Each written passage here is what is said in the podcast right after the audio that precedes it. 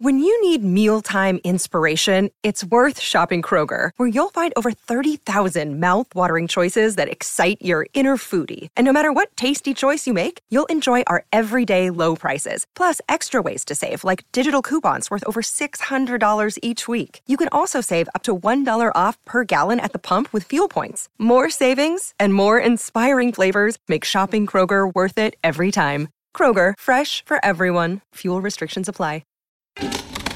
This is Theriault Media. Alrighty, on today's show, I've got three segments for you. First, we're going to talk about how I was able to create a career using creative financing almost exclusively and the different types of creative financing. And then I'll run through my favorite ways of how I did it. And then second, I've got an REI Ace student who's joining us today who just cashed out a half a million dollar check in a refi of all the properties that he's been able to acquire while being an epic student. And he's going to uh, join us today and, and explain how he was able to do that. And then third, I'm going to define off market for you, meaning what is an off market deal? And then most importantly, the most popular ways of finding them. So you too can buy real estate at a deep discount. Oh, and then as a bonus, just today, just for people looking to do their first or their next deal, I just put together a simple free training that'll help you do that. And if that's something that's up your alley, something that you want to dive deeper into, you can find that at mattsfreetraining.com. mattsfreetraining.com. Alrighty, you ready for the show? Let's go. Welcome to the all new Epic Real Estate Investing Show, the longest running real estate investing podcast on the interwebs. Your source for housing market updates, creative investing strategies, and everything else you need to retire early. Some audio may be pulled from our weekly videos and may require visual support. To get the full premium experience, check out Epic Real Estate's YouTube channel, epicrei.tv. If you want to make money in real estate, sit tight and stay tuned. If you want to go far, share this with a friend. If you want to go fast, go to reiace.com. Here's Matt. So I've built a career around using creative financing to buy a house. And today I'm going to show you exactly how you can do it as well. So you can take your real estate investing to a whole next level. If you're looking for a way to buy houses without using credit, without using money, I've got four very creative ways that you can use very simply right now in your market. So first I'm going to show you different ways of how you can approach creative financing. And then I'm going to show you different ways of how to find distressed properties and really unpack the gold that can be found there. And then I'm going to show you all the different ways of how you can find the money to finance your real estate in a very, very creative way. And then I'll go ahead and I'll wrap up with all of my favorite ways of how I have built my entire portfolio using creative financing strategies. All right. So the first way, probably the most commonly used way is seller financing. And this is when you go out shopping for a home and you're ready to present your offer. So the traditional way would be to just present the price and then you go find the money somewhere and that's kind of how a traditional transaction ends up. But this way, you're not going to be going that traditional route of going to a bank. What you're going to be doing is asking the seller to carry back the financing. Really, it's kind of like an IOU to the seller. You probably give them a small little down payment and then you'll make payments over time. And this works exactly the same way a traditional transaction would work but instead of sending your payments to the bank, you'd be sending your payments to the seller. So a second way to creatively finance your deals is to purchase a property how they call subject to. This is where you're buying the property from the seller subject to the existing financing. So how this works is when you purchase the property, we're assuming that the seller already has a mortgage in place. What we're going to do is we're going to leave that mortgage there you're going to take over the payments and the maintenance on the property, and then you'll go ahead and make those payments on behalf of the seller, but you officially will become the owner. And to a lot of people, when they first hear this, they sound a little, it sounds a little far-fetched to them, but this is very doable, but there are some nuances to it. There's some specific things you got to do to stay out of trouble. So the creative financing strategy number three, or the third way that you can go about this is by either hard money or private money. And I'm going to start with hard money. Hard money are unconventional lenders typically private money lenders that have made a business out of it. And you can find them really simply with a Google search. You can just type in hard money and then put your city and you're going to get pages and pages and pages of them. So that's what, how you can access them. But just keep in mind, it's going to be probably more flexible to negotiate those price and terms than it would be with a bank but not as much as you would have with private money. It'll probably be a little bit more expensive with hard money as well. Now, private money, now this is something that everybody strives for. Everybody is always fascinated with private money and how do you find private money? And everybody wants to know where to go to get this. And I think the big mistake that people make is they think private money is, is out there sitting there waiting for them in some building or, or some secret meeting. If you looked at it for what it actually is, relationship money, it becomes so much easier to find. And I mean, it could be your friends. It could be your family. It could be your associates, your coworkers, or your friends of friends. It's relationships. And it's much easier to raise private money and find private money to fund your deals if you put those relationships in place first. The big mistake people make is they always try to create those relationships after they have the deal. And then what they do is they show up to their friends and their family looking like they're begging and they're desperate and they're ready to borrow money. But you really want to approach these relationships up front so that way, when a deal comes up, it looks more like you're offering them an opportunity rather than asking for money. And one little note about private money, and really goes with hard money and perhaps even financial institution money as well, is that you really want to make sure that you follow through. You want to make sure that you perform because that one failed deal, particularly if it's your first time out, that's probably your last time you're ever going to get money from that source. And as with the other two creative strategies I already gave you, for this one as well. I walk you through step by step on how I have personally raised millions and millions of dollars of private money without feeling weird, without feeling awkward. All right. So creative strategy number four. It's really a combination of all the others. One thing about creative financing, and the reason that they call it creative financing, is that you're only limited by your own creativity. And if you can combine multiple approaches, you can put a lot more deals together for yourself than you otherwise could. Like, for example, if you found a seller that had a mortgage in place and they agreed for you to take over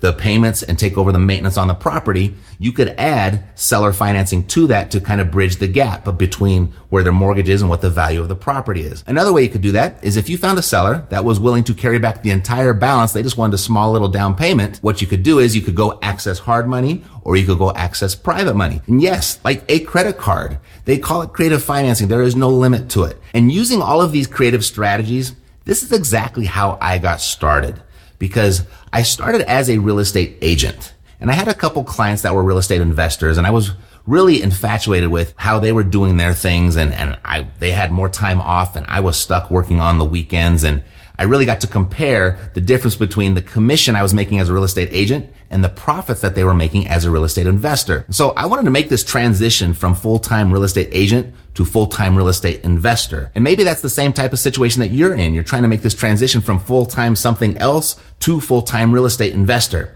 But I had a problem, and maybe you could relate to this as well, is I didn't have a whole lot of money. I was under the impression that you needed a lot of money to actually invest in real estate. And I had heard about creative financing, but I was really under the belief that why would anyone ever do that? Why would a seller ever entertain that? I'd come from the real estate agent world and everybody just sold their house for full market value. I was like, why doesn't everybody do that? But I wanted to give it a try anyway. So my plan was, I'm just going to go and share this with everybody that I know. This is what I plan on doing, but I wasn't going to be deterred. I wanted to give it a shot. I wanted to go investigate and see how this actual creative financing world worked. So my plan was to share this with everybody that I knew, friends, family, and see if anybody would actually loan me the money to help me get started. But then I ran into another problem.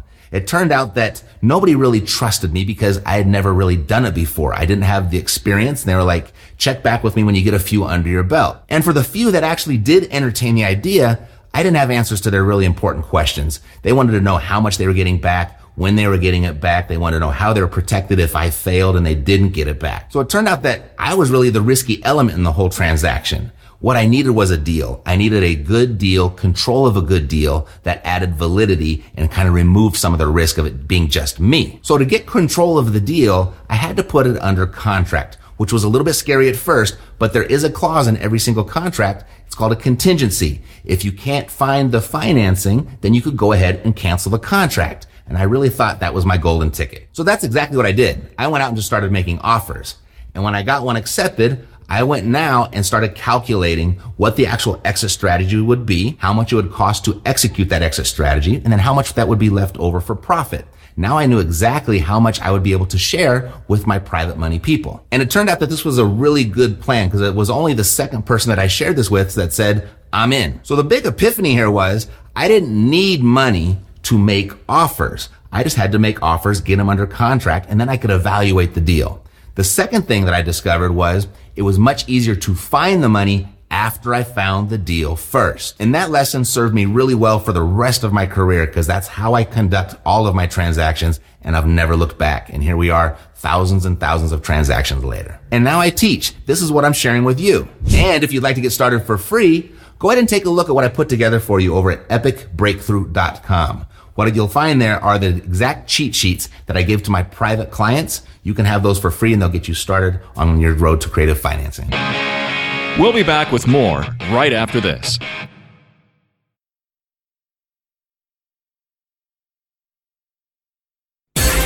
From coast to coast, epic investors are doing the most. It's time for another Epic Field Report. Today, we're going to talk about this right here. This is a $500,000 check that an REI Ace student just earned. And we're going to go over in detail on how he did it, just so you can uh, essentially copy what he did. You can just, you got our permission to steal it and, and go out and use it in your market and get one of these big checks for yourself. Alrighty. Let's hop right into the show. I'm excited to have this conversation today. I'm excited for you to, to listen in on it as well. So please help me welcome to the show, Epic REI Ace student, Mr. Ryan Miersma. Ryan, welcome to the show. Hey, Matt. Thanks for having me. You bet. Good to have you back. Haven't been able to talk to you in a while and I'm looking forward to catching up. Yeah, I was just thinking it's been about uh, three and a half years now since since, Since we, we started. Out, Emily and I did and and got started. That's super. Before we um talk about this photo here of this monster of a check that you sent to me, um, let's back up just a little bit. What were you looking to accomplish the first time? You know, what were you looking to accomplish just right when we met each other? What what was challenging? What were you looking to overcome? It was six at the time, I think, but uh, seven kids, and I've been in the corporate world my whole career, and got to a point where I realized I just don't really have a retirement plan that I'm remotely comfortable with, and so. Uh, my brother started getting into real estate investing and telling me a bit about, about it. And so I spent a bunch of time studying up, trying to figure out, you know, how it all worked. And that was probably close to a year and a half I did before I really jumped in and uh, bought my first rental property. Did that and basically used our all of our savings to do that and did it all myself, you know, as far as the finding the tenants and some small repairs and stuff. And and it worked. We got it rented and it cash flowed, but I realized I had no way to to scale up at that point. I knew there was something missing and uh, and so that that summer I stumbled upon uh, Epic Real Estate and got talking to you and that's when we signed up. Perfect. So, what would it have meant to you, I guess, professionally to have actually found that missing thing to be able to scale up your business? It meant everything, right? So it went from having one rental property, you know, that I may be able to scale up to a handful by the time I reached retirement age with my career. Um, it went, you know, it meant going from that to, you know, that would supplement supplement my retirement income maybe by, by a little bit. Now I'm what three years in and getting close to retirement, very close. Right. And, and you're how old? I'm almost 39, so 38. 39. Yeah. Well, that's that's retiring early. Yeah, definitely. definitely. the, the goal is by the time I'm I'm 40 to be able to to do that, and you know I'm at a point where I could leave now. It's just Mhm. is it the wisest thing, right? And so we're we're having a lot of conversations about about timing and what that looks like. hmm So, what what does that mean to you then personally now that you're being able to, to actually reach this goal and retire when you're 40? my time will be freed up, right? So, um, uh, as I was saying, I have seven seven kids who are all at home, and we homeschool, and I'd really like to do a lot with them. Uh, I'd like to be able to participate more in teaching them and spending time with them, doing all sorts of fun things, but also things that are you know developing skills. I'd like to get them more involved in the real estate investing and learning skills through that. We have a little kind of a mini family farm. We've started raising some animals and you know doing a little bit more of that. Uh, the kids want to, you know, we're going to start teaching them how to ski this winter and actually being able to spend time doing that. That's really tough to do right now. Mm-hmm. Um, just today, the kids watched some video on on making maple syrup, and they came all excited. They wanna they want to make maple syrup this spring, and you know, I, would like to do that with them. Sure. You know, but again, everything takes time. For sure. Super. So, you know, I dug into, so we've been working together about three and a half years now, and I dug into the archives. It says, summary of your first full year uh, investing, although still doing this on the side while I maintain your full time job. And I want to talk about that too, how you've been able to manage the, the full time job and, and make this transition. So you hired a W 9 acquisition specialist who apprenticed you the majority of the year, but didn't end up working out. Okay. Um, hired a marketing firm to manage your pay per click advertising on Google. You explored different marketing strategies. You developed relationships in the community and expanded your team. Uh, 19 transactions completed in the first year, so very respectable. Uh, no silver bullet with regards to marketing style. Some deals came through paper, others through text and direct mail. Increased your passive income by $3,200 a month, and your net worth increased by $500,000. So those are the stats. Um, very well done. So as uh, you broke it down here, gave me a lot of great detail, and I love this about you. Uh, the passive income one, you added five rental units, two two duplex, one single family rental to your portfolio. Oh, uh, portfolio that was a tough word for some reason. Established uh, or estimated fourteen hundred seventy five dollars a month in extra monthly cash flow. Number two, you bought a single family home needing renovations for forty thousand and sold it on a land contract for ninety thousand with six thousand down and $1,000 a month for 16 years without doing any repairs. So that's nice. Uh, the buyer's already moving or improving the property. So I would benefit if I had to repossess and sell again. Super. Uh, bought a single family home on 10 plus acres that needed complete overhaul and sold on land contract. Purchase price is 39,000. 42,000 from a friend at 8% interest for the purchase. I sold the property for 92,000 with a $30,000 down payment and $800 a month for 10 years. So there's your passive income plays. Your active income plays um, bought and sold a house on land contract where you made your investment back plus a few grand, and then the buyers owe you another fifteen thousand within twelve months. Wholesaled four properties for sixty thousand in assignment fees between flipping and just plain old buying low and selling higher. Turned four properties for profit for ninety thousand. Uh, two flips were underway at the end of 2020. Uh, one is now listed in estimated profit will be 40,000.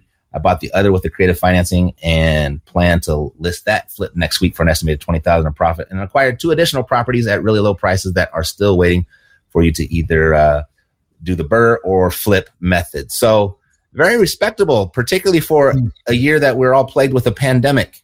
And so th- do you remember doing all of those deals? Yeah, yes, I remember it. I, yeah, I was just thinking back and uh, trying to think of when I sent that message to you. Um, yeah, I was surprised that that year ended up going going quite well. You know, I didn't necessarily have all of the restrictions. Um, you know, I was able to drive around and go look at houses, and nothing was preventing me from doing that. And uh, mm-hmm. um, you know, in general, life slowed down that year, and so I tried to tried to use that as an opportunity. Super. So that was you sent that on February 25th. So that was almost exactly a year ago. Yep. Great. So bring me up to speed. What happened? Uh, in 2021? What did business look like? Yeah, another good year. After 2020, Emily mentioned to me, "Hey, you know, how many of these how many of these properties are you keeping and adding to your portfolio? Can we, you know, focus on that more?" And it was a good point, and so we've we've been trying to add more to our por- portfolio this year, and um, because of all the different ways that we finance things, um, I was able to do a portfolio refinance um, that closed a few weeks ago doing the flipping and, and buying and renovating and holding properties. I never had any of these properties appraised, and so it was always based on, well, what what do you think these are worth, right? And and so I had an idea on on paper, and then when I went and did that transaction, you know, the valuation across the board was was higher, um, and uh, so I was able to um, uh, the properties that were included there, you know, valued at I can't remember, uh, like 1.8 million or something, and I was able to pull a bunch of equity back out. Mm-hmm. Um, and now that's money that you know we can re- redeploy to continue to build our portfolio um, at an accelerated pace. So um, I think I mentioned to you, Matt, the other day. I've got a seven unit apartment complex now under um, contract, so that'll add, uh, you know, a good amount of cash flow as well. Let's back up just a little bit. What is a cash out refinance? Walk us through it of what the process was. You went out and you acquired a bunch of properties, right? Yep. And you bought a bunch of them at a discount. So they already had equity in place. So when you buy a house, right? I mean, if you if you use a bank for that purchase, they're going to give you 75 or 80% of the purchase price as a loan. Mm-hmm. Um, but if you then add value to that property, or even if you didn't do anything to the property, but you actually bought it for a discount, the bank doesn't recognize that when you buy it. So you have to go through a seasoning period, uh, which is usually six months. And after that point, uh, a bank will um, finance it based on its appraised value. And so more than six months had gone by, you know, for those for those properties. And, and so I worked with the bank and they went out and had all, each of them appraised and based on the appraised value, they were able to give me, you know, is about 70% um, loan to value on the entire portfolio. And mm-hmm. because based on the appraised value, I had more than I was probably two thirds of it was was equity. Um, I was able to get a lot of that equity back at the closing table. Right, and, and that's what this check is, right? That's what that check is. Yeah, perfect. So you bought the properties with equity in them. You fixed some of them up and increased equity. And then we just went through basically two years of unprecedented appreciation. Maybe I'm not unprecedented, but it certainly worked. The timing worked in your favor. Yep. It did. Yeah. Right. So we built equity in three different ways. You pulled this cash out.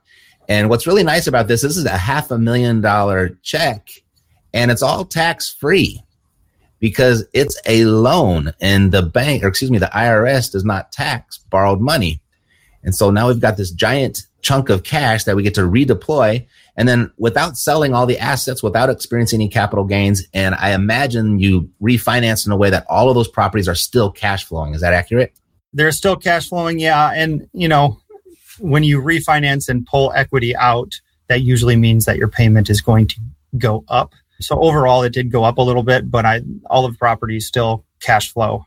And so, yeah, now that money can help me buy more cash flow. Super. Do you have leases coming up anytime soon? Uh, yeah, I mean they're all spread out throughout, you know, throughout mm-hmm. the year. A lot of landlords don't recognize as they, they were so distracted by watching their properties appreciate that nationally rents went up like 23%. Percent mm-hmm. And uh, that that is like something that we haven't experienced in a really long time as landlords. Not, not not anything significant like that. You know, each time you roll over a tenant, maybe you got maybe you can add an extra 25, 50 bucks. But uh, you know, gosh, right here in Las Vegas, rents went up 43%. And so we can't wait till our leases expire. Wow. Yeah, rents didn't go up that much here, but yeah, certainly, you know, um, at least 10%, sometimes more depending on on the property. Super. Let me know. And you kind of touched on a little bit. Let's just kind of wrap it up. Uh, what does the the future look like for you right now? So the future looks like continuing to increase our, our passive income. One of my goals has been to leave my career job. I don't want to get myself in trouble here. Sometime before I'm 65, probably quite a bit before then. So we're getting very close to, to being able to do that. And um, that's where just talking to other people that I know that are kind of in the same situation and I'm just trying to think through all of the different angles of, of what that looks like, you know, with with my business and with my family and routines. You know, uh, there's just a lot to think about. For sure. How are you imagining that's going to make you feel? Part of me is going to, I mean, I'm really excited about it.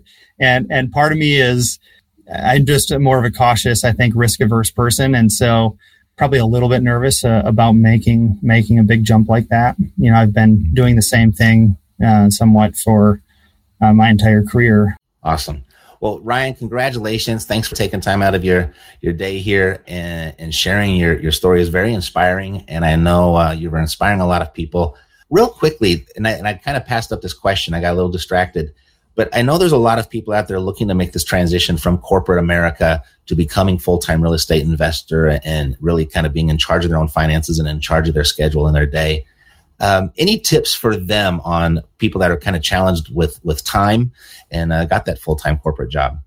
Yeah, I mean the, the beauty here is this is something that you can do on the side. Um, I had a full time job um, when we jumped into this with with Matt and Epic, and I was at that time traveling most weeks.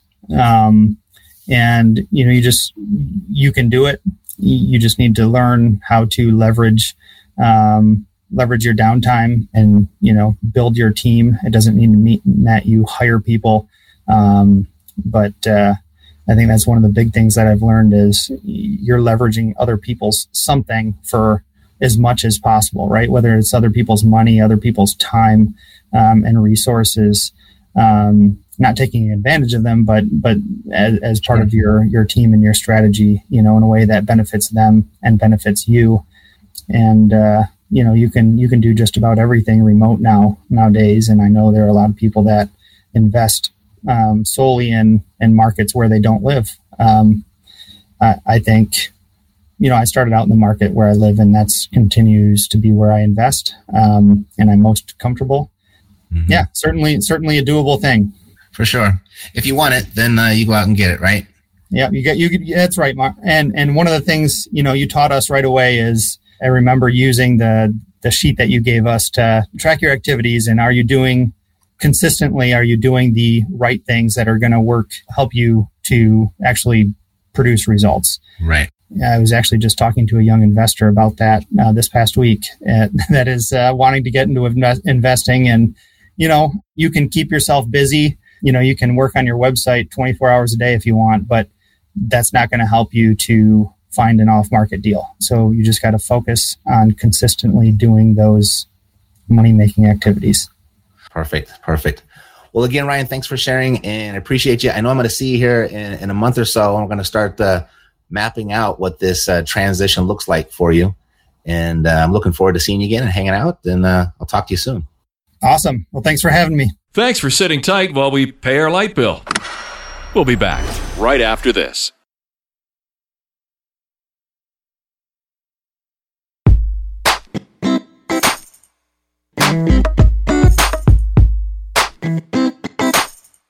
Good things may come to those who wait, but better things come to those who go out and get them. Let's get it. Back to the show. In real estate, really simply put, off market means the property is not listed on market for sale. But there's two different sort of contexts that you're going to want to pay attention to, of which could result into two distinct meanings. And, but first, let's talk about why you should even care. The reason off-market properties are important and something that you'd want to pay attention to is because you've got less competition there. When you actually find one, you might just have one or two other buyers that you're going to compete against, or maybe none at all. Also, negotiations, they can become much more flexible.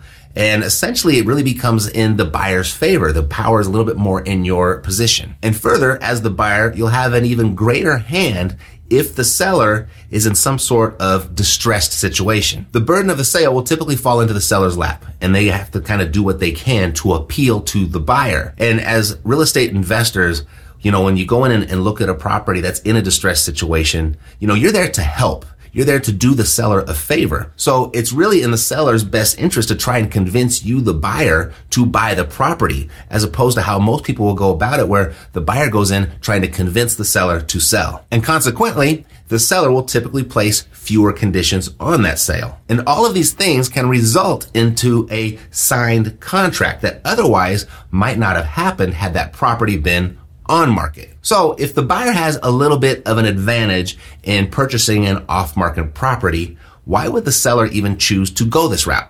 So unless it's a luxury pocket listing type of transaction, the seller is probably not too interested in getting top dollar. That may sound crazy, but there are things more important to people than getting top dollar, like the speed of the sale. They need to sell fast or the convenience of the sale. Maybe they don't want people coming through their house on the weekends and, and they don't want to go ahead and always have the house ready to show. Or what I find more times than not is sellers are more interested in the certainty of the sale. They actually want it to close. And oftentimes that is more important to them than getting top dollar. Now, there are really just three reasons why a property would be considered off market. The first one is the seller might have previously had the property for sale and for one reason or another removed it from the market. And so they're no longer accepting or reviewing offers. If you've been shopping online like a Zillow or a Redfin or a Trulia, you may have seen a house here or there that said it was actually off market. Well, that's what it means most of the time. And you might see additional labels attached to those properties that are off market, like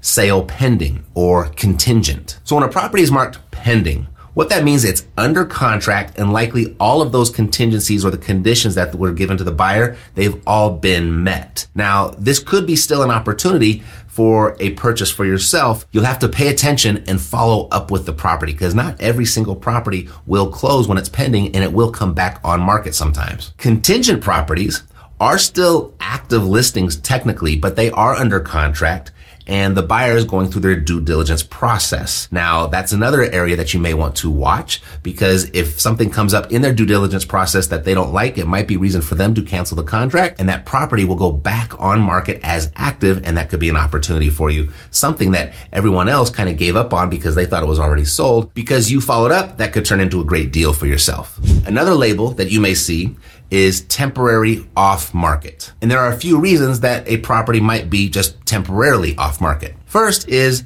the property might have been on the market for a while and it hasn't sold. And the seller, they just want to take a break. Two, the seller may be traveling and doesn't want anyone in their house, doesn't want it being shown while they're not home. Three, the seller might be making repairs to the property and getting it ready to sell. And they don't want people coming through the house before it's finished. They don't want people potentially getting hurt with construction going on. That's another reason. Or four, maybe the seller has house guests and they don't want to be interrupted. And you'll see this frequently during the holidays or during the summer months. The second reason a property might be considered off market is because it's classified, meaning it's a pocket listing. A pocket listing is where a seller will employ a real estate agent to sell their property, but they want them to sell the property privately. And agents will typically market these properties as office exclusives to their more preferred clients. You'll see this a lot in the luxury home market. And they may share these pocket listings with a small network of their closest friends, their, their associates in the real estate industry. Once an exclusive process, these pocket listings, they've become a lot more common. It's actually become so common that the National Association of Realtors now has a policy that these types of listings, these pocket listings, can only be promoted within their own office. The third reason a property might be considered off market is because it's being sold at auction, which is technically not on market. You need to know about these auctions to go ahead and get access to these types of properties. And the reason a property might end up as an auction could be one, uh, the seller has fallen behind on their payments and now it's in default and the bank wants it back. Two, they've stopped or failed to make their property tax payments. And so now the city or the county is, is taking that property back. Or third, it could be some sort of, you know, mischievous or um, indiscretion that the seller has been involved in, and in other words, a crime, and the U.S. Marshals are now seizing the property. The fourth reason a property might be categorized as off market is because it's just flat out not for sale. And this is typically where real estate investors play, myself and my students included. And you'll find typically zero competition here at all and really kind of where the best deals can be found if you know how to go out and reach out to those sellers. So now let's talk about how to find these deals now that you know what they are. And I want to start with the properties that are listed on the multiple listing service. And this is the MLS. This is what the real estate agents use to serve their clients, where they help their clients buy properties, where they help their clients sell properties. And if you have access to the multiple listing service, then you probably already know this. If you don't, you're going to want to connect with a real estate agent and they can give you access and you can work together. But what you'll do is you'll search the multiple listing service and in the little category, you can d- define what status you're looking for. And if we're looking for off-market properties, you can look for contingency properties. You can look for pending sales. And what you do is you would make a list of those properties and then you just kind of check up on them on a daily basis or, or every other day or so to see if any of those should fall out of contract so you can be first in line to take advantage of those opportunities. If you don't have access to the multiple listing service, you could look to a website like a Zillow or like a Redfin or like a Trulia and you can search there as well. And you will find pending sales. You will find off market properties. As recently as just yesterday when I looked, it was there. Now they have a tendency to change their websites all the time, so it might not be as simple as that, but you just have to be a little bit more intuitive, be, do a little bit of investigating, look around a little bit, and you, you'll be able to figure it out. Now let's talk about how to find the pocket listings. And those are going to be directly from a real estate agent. So you're going to have to connect with a real estate agent to really get any sort of substantial access to these types of properties. However, not every real estate agent will have access to these off-market properties. Experienced agents are most likely to have access to these properties and a network in place of other experienced agents that will have these pocket listings as opposed to someone that just got their license. Now, one thing to mention when working with real estate agents you kind of have to understand how they view or what their perception is of real estate investors for the most part. They certainly have their custom clientele that they work with over and over and over again. But for the most part, they look at the entire real estate investing community or real estate investors in a very specific way. And it's not really in a good way. You see, they hold open houses on the weekends and there will be a time where, I don't know, two, three, four on any given day, real estate investors will come in and ask that real estate agent, Hey, you got any deals? And they get that question all the time. And they come in and they say, hey, I'm just looking for something that pencils. I'm looking for something that makes sense. They're very vague with their criteria. And real estate agents, they just kind of roll their eyes in the back of their head because they know it's probably not going to amount to much because most of those real estate investors do waste their time. So understand if you're reaching out to a real estate agent for the first time, that is their perception of you already. So be patient with them and explain to them specifically what you're looking for and how you plan to purchase and who you plan on representing you. And you're going to get a lot more cooperation. The best thing you can do when you connect with a real estate agent is when they bring you an opportunity is for you to follow through. Because if you follow through, that means they get compensated. And at the end of the day, that's what real estate agents care about most. They care about the commission. They care about frequent commission. They care about easy commission. They care about for sure commission. And if you represent that to them, that could be a great source of these pocket listings for you. One last place where you can find these pocket listings, and this is rather new. They have pocket listing services. You can find pocket listings on various websites, such as homefinder.com, auction.com, there are great sources of properties on RealtyTrac. You can find your foreclosures there. And don't forget Craigslist. It's kind of a necessary evil, but there are deals found on there each and every single day. And then also, try going to usmarshals.gov. Every once in a while, you'll find some great opportunities there too. Now, another way to find off-market deals is to contract property owners directly. Those that don't necessarily have their property for sale at all. Now, this is how I've purchased most of my properties and it's how I teach my students how to do it as well. And what we're looking for are property owners with signs or symptoms of distress, like personal distress, financial distress, or maybe the property itself is in some sort of distress. And then we'll contact them through a number of means, like maybe via direct mail, maybe knocking on their door, or just the good old fashioned telephone. We'll also market in a way that attracts distressed sellers to us. And we can do that in a number of ways. Anywhere that you can market or advertise is a great way to attract these sellers to call you for help. You know, that might happen through those little ugly yellow signs that you've seen in your neighborhood. It says, we buy houses. You see those everywhere because they work. It's a great way to contact and find off-market sellers, off-market deals. We can also use social media. We can use Google ads and, and classifies both online and off. And really there's an unlimited number of ways that you can do this. Wherever there's marketing, wherever there's advertising, that's a potential opportunity for you to place your message in front of distressed sellers. Now, contacting sellers, it can sometimes be slow going at first, but with persistence and consistency, it can snowball into an abundance of real estate opportunity for you. So be patient because You'll talk to sellers who might not want to sell now, but if you're patient and you stay in touch, when they are ready to sell, they're going to contact the person that they remember. So you want to stay at top of mind and you continue to do that with your marketing. Now, another strategy to contact these types of sellers that might be more ready to sell than not is to go through the public records and kind of evaluate their situation and see if they're in a position where, you know, they probably actually need to sell or very least should sell. And what I'm actually referring to are properties that are in pre-foreclosure or properties that have been issued a notice of default. You see, these are public records and this is a sign, a symptom that there might be some sort of financial distress there because what it says is they have fallen behind on their mortgage payments and either they're going to catch up or they are not. And if they are not, you want to be there to help them out before the bank actually takes the property back. And you should also monitor eviction records because evictions can be costly, they can be time consuming, they can be very frustrating for landlords. And this might be an opportunity to reach out to a landlord when they've absolutely had it and they are ready to sell. So if you'd like to get started looking for off market deals, what I've done is I put together a short free training for you. And you can go ahead and access that free training at mattsfreetraining.com. And that wraps up the epic show. If you found this episode valuable, who else do you know that might too? There's a really good chance you know someone else who would. And when their name comes to mind, please share it with them and ask them to click the subscribe button when they get here and I'll take great care of them. God loves you and so do I. Health, peace, blessings, and success to you. I'm Matt Theriault, living the dream. Yeah, yeah, we got the cash flow. You didn't know, homeboy, we got the cash flow.